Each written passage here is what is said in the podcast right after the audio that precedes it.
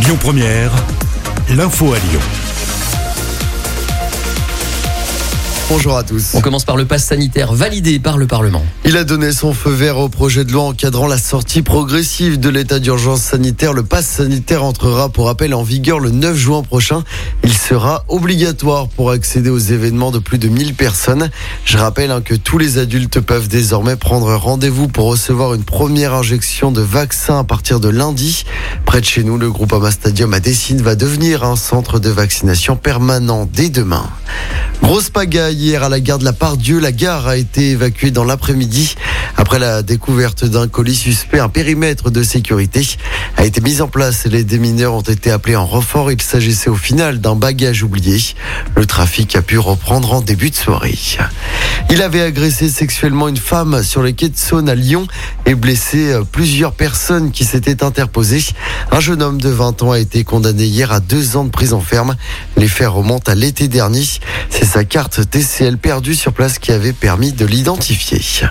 Alors que les scènes de rodéo sauvage se multiplient à Lyon ces dernières semaines, Grégory Toussaint, le maire et son adjoint à la sécurité, semblent enfin s'emparer du dossier.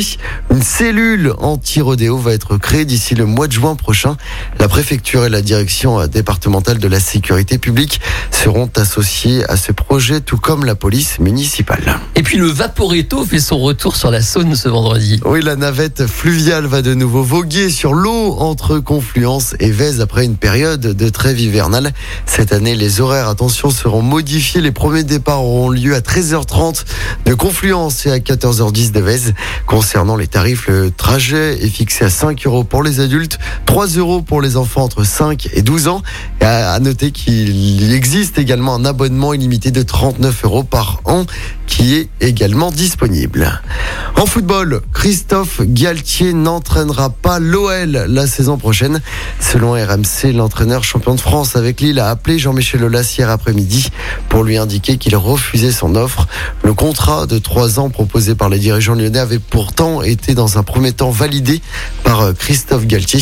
L'OL va devoir réactiver ses autres pistes. Et puis en rugby, victoire obligatoire hein, pour le Loup ce soir en top 14. Pour rêver des phases finales, il reste deux matchs. Les Lyonnais se déplacent sur la pelouse du Stade français. Coup d'envoi de ce match à Paris à 20h45. L'info du jour qui fait du bien. C'est ce qu'il vous reste à faire hein, pour le foot. euh, On a déjà parlé hier. hein. Faut que j'appelle. Vous êtes prêts? Je suis prêt. J'espère. On compte sur vous. Bon, en attendant, on va partir dans le Finistère avec une initiative pour l'environnement. Oui, tout part d'un groupe de collégiens. Ils ont demandé la mise en place de filtres à mégots de cigarettes sous les plaques d'égout. Le but, éviter que les mégots terminent leur course dans la mer.